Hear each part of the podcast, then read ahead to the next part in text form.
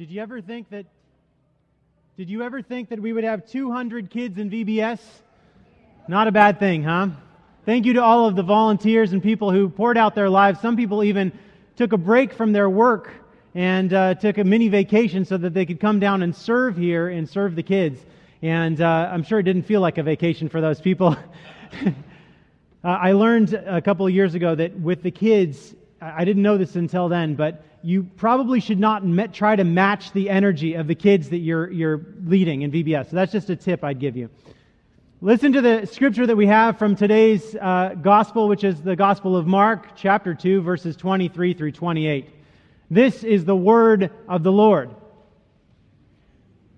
One Sabbath, Jesus was going through the grain fields. And as they were making their way, his disciples began to pluck the heads of grain. And the Pharisees said to him, Look, why do they do what is not lawful on the Sabbath? And he said to them, Have you never read what David did when he and his companions were hungry and in need of food? He entered the house of God when Abiathar was high priest and he ate the bread of the presence, which is not lawful for even the priests to eat. And he gave it to his companions to eat.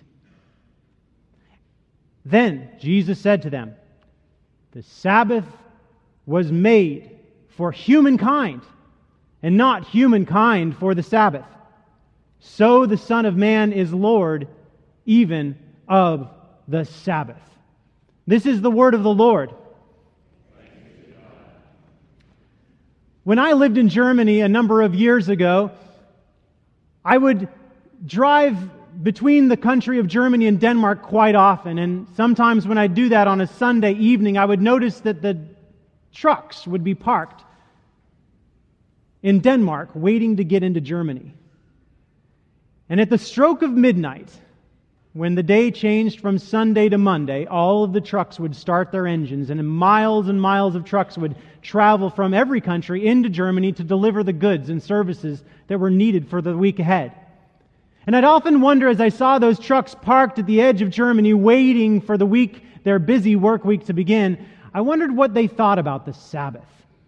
I wonder what the Sabbath meant to them as they were waiting. Did they feel inconvenienced by the Sabbath? Did they feel a burden that the Sabbath had put on them in their life? Or did they enjoy that moment of pause that they had in their busy week, waiting in their trucks for the Monday to begin? Now, Genesis, the very first book in the Bible, the, the first verse of the second chapter, we are introduced to the concept of Sabbath.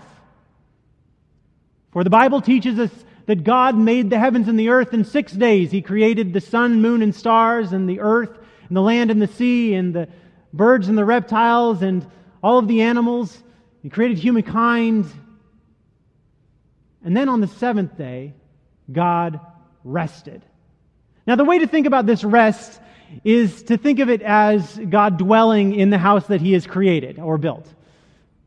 You build the house on the six days, on the, on the seventh day, you move in and you experience it and you enjoy it.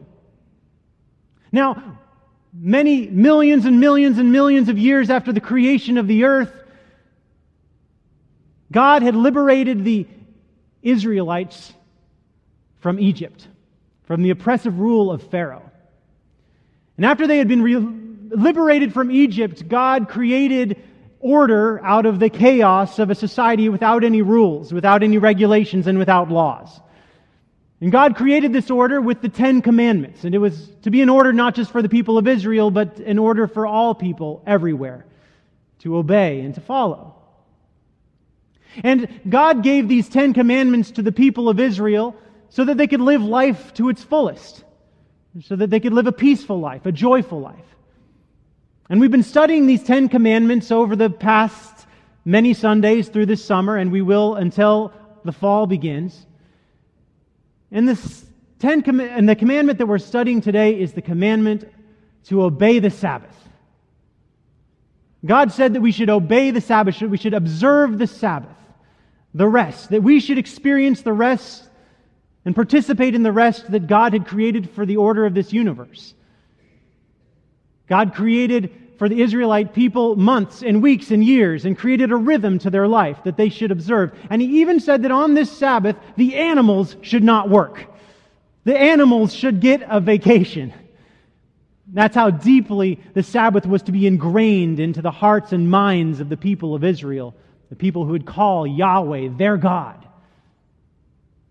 Now, I was walking on a sidewalk in Brooklyn in my early 20s, exploring the adventure that this life has to offer. And it was a Saturday, and as I was walking down the sidewalk in this beautiful neighborhood in Brooklyn, up from a dark stairwell, they have stairs that go right from the sidewalk down into the basements in Brooklyn. And up out of the basement, there came this Jewish man who was dressed for the Sabbath. And he said, I have a problem. I'm observing the Sabbath, and the power has gone out. In his particular tradition, through the oral Mishnah, the oral Torah, he was taught that he was not allowed to operate light switches on the Sabbath. And so he explained that he would appreciate if I would come down into the basement and turn on the light for him. And I was in my 20s, so I couldn't think of anything wrong with following a stranger down into a basement in Brooklyn. And I figured we're brothers in the same faith, so maybe we'll follow you down there. So I, I followed him down, and, and, at the time I wasn't an evangelist, so I, I, my goal was to get out of there as fast as possible. And so he said, there's, there's the circuit breaker, and I could just make it out in the dark. And I walked up to the circuit breaker, and it was easy enough. He said, just flick the switch. And I flicked the switch, and all the lights came on, and I had no idea other people were in there, but all of these people just shouted with glee, all of these Jewish people who were celebrating the Sabbath in this basement together. They were full of such joy at having the light turned on. And I wish that I'd stayed because they were so full of joy. It's like they really understood what the Sabbath was all about. I wish I had taken a break in my busy day from just trying to get out of there and get to the next thing in my life and just stayed and celebrated the Sabbath with them. Instead, I left. I walked out of that staircase with a story that no one really ever has believed since. You see, Jesus was walking through the grain fields with his disciples one day. And it wasn't an ordinary day, it was a Sabbath when everybody took a break. There was to be no work done on the Sabbath. And so when his disciples did something, however small it may seem to us today, but they grabbed the grain off of the plants because they were hungry, which was absolutely permissible according to the Torah. See, the Bible taught that if anyone was hungry and they were walking through a grain field on any day, it was okay to grab the food and eat it. But that law was coming in conflict now with the law that said that there should be no work done on the Sabbath. And the tradition that had evolved among the Jewish people at that time was that no work should be done. So picking the grain was the problem. And in the Gospel of Luke, it says that they were actually threshing the grain. They were rubbing the grain in their hands so that they could eat it and fill their bellies. You see, Jesus uses this opportunity to to illuminate the minds of the Pharisees who have such an objection to Jesus' approving of the, sab- of, the, of the disciples eating the grain from the grain fields. Jesus says to the Pharisees, You know what? You need to know this that Jesus has authority over all things. That Jesus has authority over all laws and all rules and all regulations. And the second thing is that the purpose of the Sabbath was not to create a burden that was so heavy that nobody could bear it. It was not to create a stressful environment that people really didn't want to be in. It was to create a joyful experience of rest and peace and a closeness to God that would allow people a perspective on the world around them that they otherwise would not have. Now, as you know, I live down the street here, and in front of my house, some of you may have seen some beautiful rose bushes that had been planted there many years ago. And I always walk in and out of the front door of my house, passing those rose bushes, kind of give them a thumbs up. Good job, God. And then my little daughters said, Daddy, look at the roses. And I stopped and, and I picked a rose and I smelled it. And I gave it to them so that they could smell it. And I showed them how beautiful it was. And we just appreciated how beautiful that rose was. And I told them, This is how much God loves you. He's saying, I love you through this rose, through the smell of this rose. See, how could anyone think that God is anyone other than someone who loves us more than we can possibly imagine? When you look at a rose, the way it's designed to draw us closer to God's love, to the experience of how much God loves us. Now, thank you, Marilyn, for the welcome back from Africa. It's true that four days ago I was standing at the top of a staircase on a, at an airport uh, that led up to a plane. And I was very busy getting out of Africa to see my kids and my wife again, and to see all of you, of course. Uh, and as I was on my busy way to leave Africa, to get to my seat in my plane, I stopped at the top of the staircase. And I looked around. And I enjoyed where I was. And I took a deep breath, praying that God would just let that air flow into my lungs so that I would never forget how good God is and what a beautiful place He had created.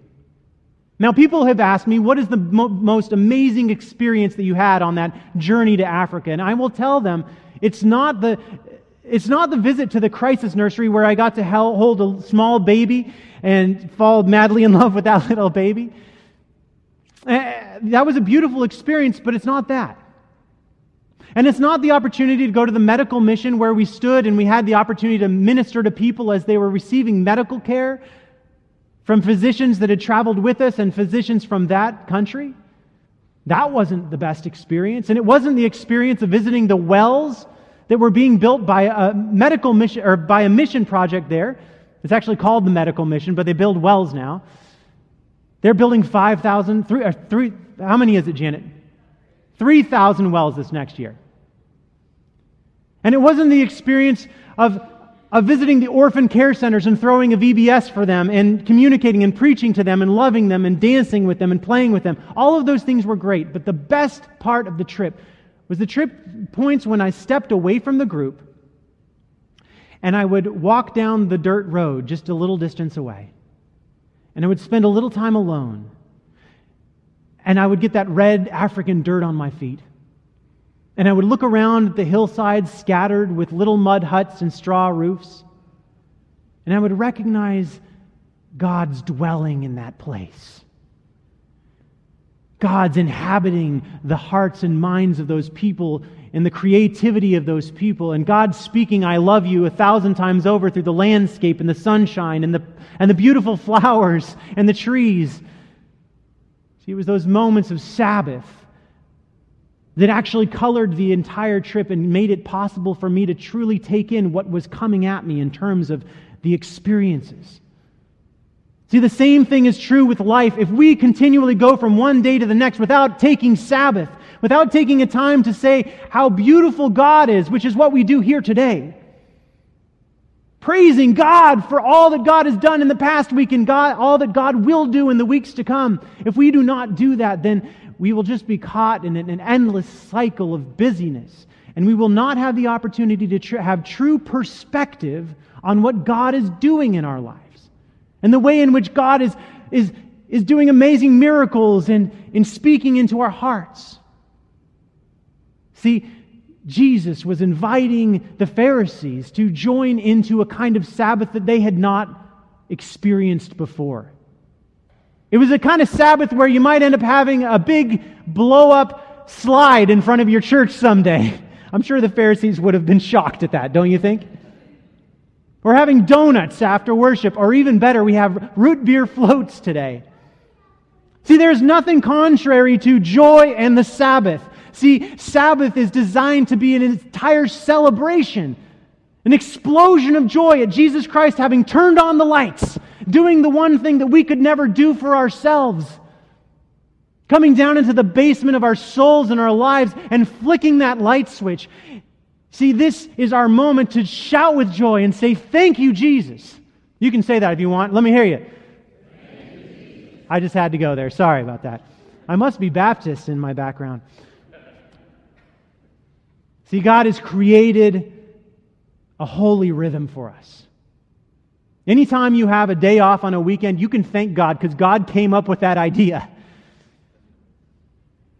See, God designed this whole entire universe so that our earth would end up circling the sun in yearly patterns and designed our earth so that we would experience months, which would be divided into weeks so that we'd enjoy Sabbath, a seven day pattern where we would take six, six days of work. Of work and creation and participating in the work that God is doing around us. And on the seventh day, we would rest with God. Now, I love the way the Bible talks about enjoying the presence of Jesus. You remember that story where Jesus goes to the house of Martha and Mary?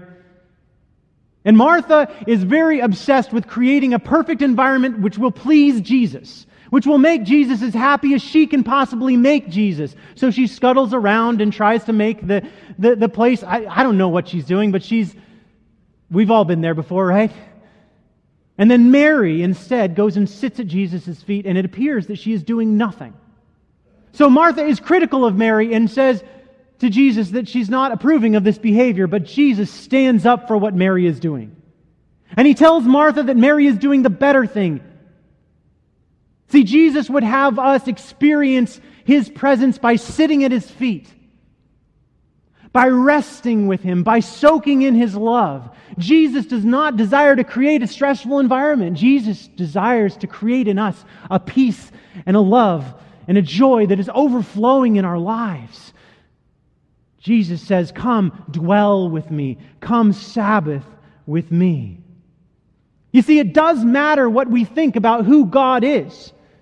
Without Jesus Christ, we might be set on an endless cycle of thinking that God is a disciplinarian, having created rules, having created weeks so that we could be a cog in the wheel and not truly enjoying life. But Jesus came in the flesh, God incarnate, to come in the flesh and to touch us and to show us how much He loves us. To speak those words of love in a way that we could not deny. To communicate that He would go to any length possible to turn on the lights in this world and to illuminate the darkness and to bring love and joy and peace into the hearts of so many people who are aching for that every single day. What a joyful God we have. I like Marilyn's challenge. I'd like to see how many of you we could get going down the slide later today. But if you don't end up going down the slide, we'll probably have to call the paramedics in advance for some. But if you don't end up going down the slide, find some way to enjoy God's presence. To stop, maybe even in this worship service, for a few seconds and to take in all that God has done in our lives to look around at the faces of the people that God has put in your life, and to thank God for the joy of this life that He wants us to live so fully. Let's pray.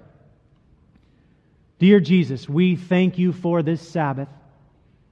We pray that we would never approach you with some misunderstanding of you being harsh or wanting anything other than joy and love and peace in our lives. Help us to enjoy this life to its fullest. And thank you for the Ten Commandments. But that, Lord, we would not follow the Ten Commandments, but that we would follow you. And that we would live out the vision that you have for our lives and the vision of this church to love you with all of our heart, mind, soul, and strength by sitting at your feet. That you would fulfill through us all of the commandments as we learn to love our neighbors as ourselves. We pray this in Jesus' name, and all God's people said, Amen.